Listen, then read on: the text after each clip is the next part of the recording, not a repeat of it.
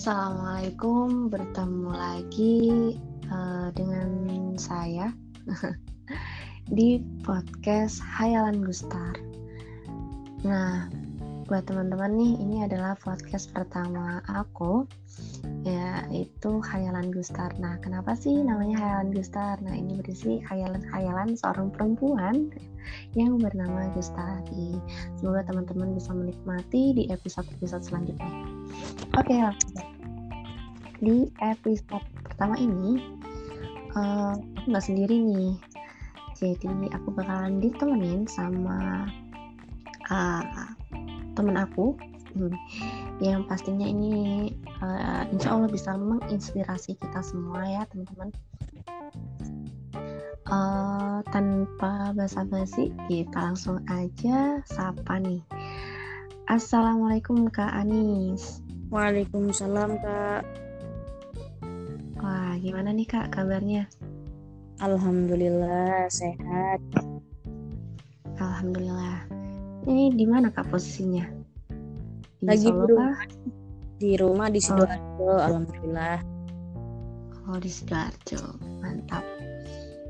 Oke, Kak Anis, uh, boleh nih uh, perkenalan dulu biar teman-teman tahu. Siap, siap. Selamat pagi teman-teman, kenalin aku Anis dari Arsitektur Angkatan 2017 Universitas 11 Maret. Wah mantap nih Kak Anis anak Arsi ya. Oke Kak, ini Kak Anis ini semester berapa ya kalau boleh tahu? Wah udah semester akhir nih, saya udah masuk ke 8 insya Allah.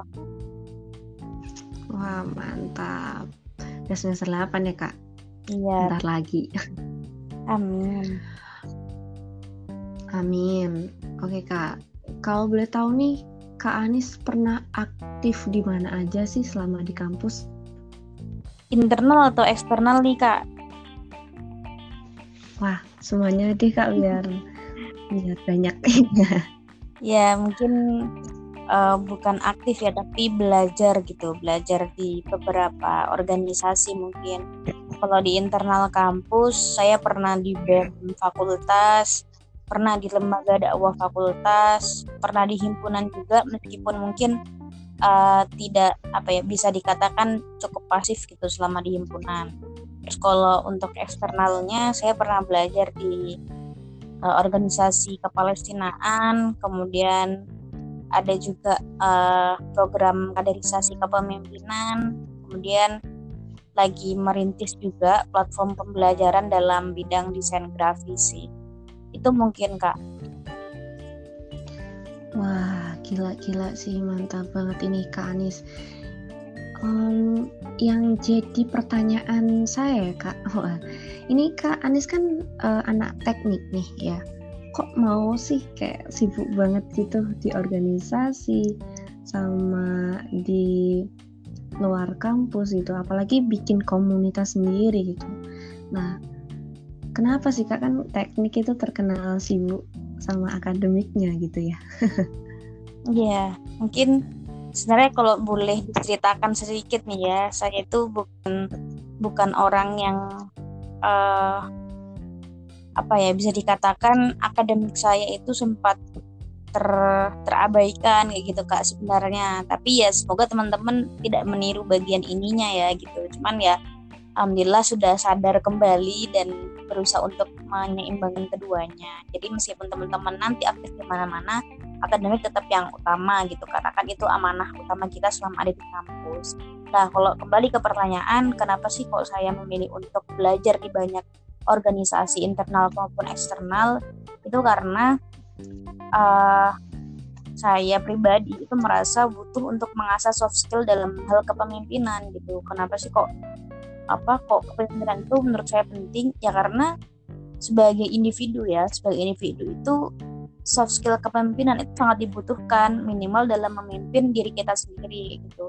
Diri kita sendiri aja perlu dipimpin oleh kita gitu, apalagi ketika kita berada di suatu lingkungan yang memang uh, kemudian kita tunjuk untuk menjadi lead atau pemimpin maka ya kita harus siap nggak siap ibaratnya kayak gitu sih mbak Lintang. Jadi utama apa tuh utamanya buat melatih soft skill kepemimpinan saya seperti itu. Wah mantap mantap. Uh, yang menarik ya yang saya garis bawahin tadi ya soal kepemimpinan nih. Wah seberapa penting sih kak kepemimpinan? Kenapa sih kita perlu belajar gitu? Oke kalau seberapa penting penting banget gitu kan. Tapi kalau ditanya kenapa kita harus melatih itu tadi sudah sempat aku singgung dikit gitu kan. Karena ya kepemimpinan itu soft skill yang kita butuhkan uh, baik untuk diri kita sendiri maupun lingkungan lingkungan sekitar kita kayak gitu nah kalau nanti nih kalau kita coba tarik ke jangka panjang ke depannya memang mungkin kita akan menjadi makmum ya bagi suami kita gitu. Akan menjadi makmum bagi imam kita. Tapi bukan berarti kita nggak nggak perlu untuk belajar kepemimpinan gitu. Misal nih teman-teman ya ketika suaminya bekerja di PMS misalnya kemudian kita memutuskan untuk uh, membuat usaha kayak gitu kan. Ingin ada penghasilan sendiri ingin menambah penghasilan keluarga. Kemudian kita membuat sebuah brand misalnya brand pakaian nah ketika memang nanti uh, pegawai kita dalam brand itu sudah banyak ya mau nggak mau kita kan harus memimpin gitu. Jadi uh, butuh nggak butuh suatu ketika itu nanti pasti kepemimpinan itu akan dibutuhkan. Maka jangan sampai ketika kepemimpinan nanti uh, kepemimpinan itu sudah dibutuhkan teman-teman malah belum siap jadi kenapa? Ya apa salahnya sih kita kita melatih kepemimpinan kita sejak sejak sekarang? Kayak gitu sih mbak mbak eh, kayak gitu sih kak. Mohon maaf. Uh, mantap nih. Buat melatih kepemimpinan tuh wah penting banget ya kak. Apalagi kan kita menjadi madrasah pertama gitu ya buat anak-anak kita nanti. Cila oke. Terkait tadi ya kak uh, soal kepemimpinan penting gak sih kalau seorang muslimah ini kak Anis kan muslimah ya alhamdulillah ya penting gak sih uh, di dunia kampus itu jadi peran muslimah di dunia kampus itu penting gak sih? Penting dong. Hmm, seberapa penting kak? ya kalau misalnya ini ya kan aku pernah nih di lembaga dakwah di lembaga dakwah fakultas tuh ada yang namanya bidang nisa gitu. Nah kenapa sih kok harus ada bidang nisa? Ibaratnya kayak gitu ya. Sama halnya kenapa sih muslimah itu dibutuhkan gitu kan? Nah adanya bidang nisa ini buat uh, apa ya menyediakan wadah buat para muslimah untuk belajar lebih banyak kan karena nih kalau laki-laki itu kan ada sudah ini ya sudah ada sholat Jumat gitu kan sudah ada amalan-amalan yang memang mereka itu bisa dikatakan lebih apa ya eh, enggak bukan lebih sih. Ibaratnya mereka itu sudah ada amalan khusus gitu yang sholat Jumat sedangkan kita itu sholatnya ya sholat berjamaah seperti biasa. Nah maka momen-momen ini akhirnya kalau mereka uh, kalau para lelaki mendapatkan pahala sholat Jumat ya kenapa kita tidak mendapatkan pahala dengan belajar gitu? Kenapa kenapa kita diam aja? Ya udah sekalian aja dibuat uh, apa ya dibuat sarana kita untuk belajar lebih banyak. Entah itu terkait fikih wanita entah itu terkait eh, hal-hal uh, lain lah seputar muslimah atau seputar wanita seperti itu. Nah kalau ditinjau di hal lain nih teman-teman uh, muslimah itu punya peran penting untuk kalau misalnya kemarin ya aku ikut Aiza Talks nih ada suatu agenda gitu yang memang membahas muslimah. Kemudian pembicaranya mengatakan bahwa muslimah itu adalah tongkat peradaban gitu. Kenapa ya karena kalau misalnya uh, muslimahnya uh, ibarat ada suatu lingkungan gitu ketika wanitanya itu rusak maka bisa dipastikan lingkungan itu rusak. Tapi ketika uh, wanitanya baik maka bisa dikatakan lingkungan itu adalah lingkungan yang baik. Jadi seurgent itu gitu, posisi wanita atau muslimah di kalangan di, di kalangan masyarakat atau di dalam sebuah lingkungan. Maka gak jauh beda dengan lingkungan kampus gitu itu sih mbak Lintang eh kak itu sih kak Lestari Oke kak, waduh makasih banyak ya kak. Wah banyak banget nih insight tentang muslimah. Kadang kan kita ngerasa kayak ya udah muslimah mah cuman jadi followers aja gitu kan ya. Hmm. Mau punya kayak gini ya udah ikut, pemimpinnya kayak gini ya udah ikut gitu. Kadang kita tuh uh, kalau aku lihat juga punya banyak potensi gitu ya muslimah muslimah di kampus apalagi di Universitas 11 Maret itu sebenarnya banyak potensi gitu. Tapi memang uh, kurang dimasifkan gitu ya Kak Anis ya? Iya iya betul.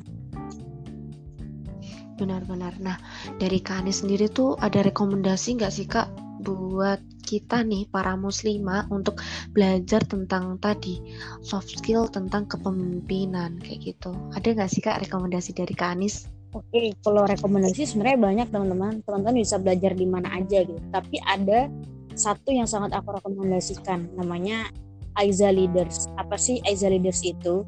Jadi Aiza Leaders itu wadah kaderisasi kepemimpinan yang memang dikhususkan untuk muslimah UNS gitu jadi udah khusus muslimah khusus muslimah UNS lagi gitu. Jadi bagi teman-teman UNS nih sayang banget kalau nggak daftar kayak gitu. Karena memang wadah ini sengaja di apa sengaja dibentuk untuk atau sengaja diciptakan untuk teman-teman UNS kayak gitu. Jadi buat teman-teman muslimah UNS utamanya untuk yang angkatan 2018 dan 2019 bisa banget daftar Aiza Leaders tapi buat teman-teman diploma nih gak usah khawatir karena teman-teman diploma untuk yang angkatan 19 dan angkatan 20 itu bisa mendaftar Aiza Leaders juga. Itu sih yang paling saya rekomendasikan, Kak. Wah, mantap nih. Ternyata ada juga ya maksudnya um, apa mahasiswa yang merasakan keresahan tentang uh, apa kepemimpinan bagi seorang muslimah gitu. Hmm. Jadi menarik adanya Aiza Leaders ini ya Kak. Jadi bisa mewadahi kita uh, untuk belajar bareng gitu ya sama nanti mungkin uh, ada itu ya Kak pembicara-pembicara yang keren banget berarti ya. Betul. Jadi Aiza Leaders ini akan berupaya untuk memfasilitasi teman-teman belajar banyak hal mulai dari mengetahui potensi diri, kemudian bagaimana cara mengembangkan, kemudian bagaimana melatih soft skill kepemimpinan dan lain-lain dalam bentuk kelas-kelas gitu. Jadi buat teman-teman yang mau daftar itu nggak usah mikir 100 kali gitu ya karena insya Allah insya Allah bisa dipastikan gitu kalau Aiza ini akan berusaha mengundang pembicara-pembicara yang memang expert di bidangnya. Dan satu info lagi kak uh, terakhir untuk pendaftaran Aiza itu kebetulan tanggal 28 28 Januari. Jadi buat teman-teman yang belum daftar jangan sampai nih ketinggalan karena sayang banget kalau teman-teman ketinggalan daftarnya kayak gitu Wah, wah, wah, ini udah tanggal 27 ya, Kak. Wah, jadi besok banget nih buat teman-teman yang hari ini atau besok mendengarkan podcast, wah harus segera daftar Aiza Leaders nih, khusus muslimah UNS ya, Kak betul, ya. Betul, betul. Oke. Um, mungkin dari aku cukup Kak kayak gitu, maksudnya alhamdulillah banget perbincangan kita singkat tapi insya Allah buat teman-teman yang mendengarkan uh, bisa termotivasi lagi nih buat belajar bareng. Oh ternyata kepemimpinan itu penting gitu apalagi aku seorang muslimah dan nanti jadi madrasah pertama buat anak-anak kita kelak. Gitu oke Kak uh, Cukup sekian, terima kasih banyak atas waktu yang telah diluangkan. Semoga kita bisa bertemu di podcast-podcast selanjutnya. Uh, salam hangat dari saya. Wassalamualaikum warahmatullahi wabarakatuh. Waalaikumsalam warahmatullahi wabarakatuh. Terima kasih Kanis.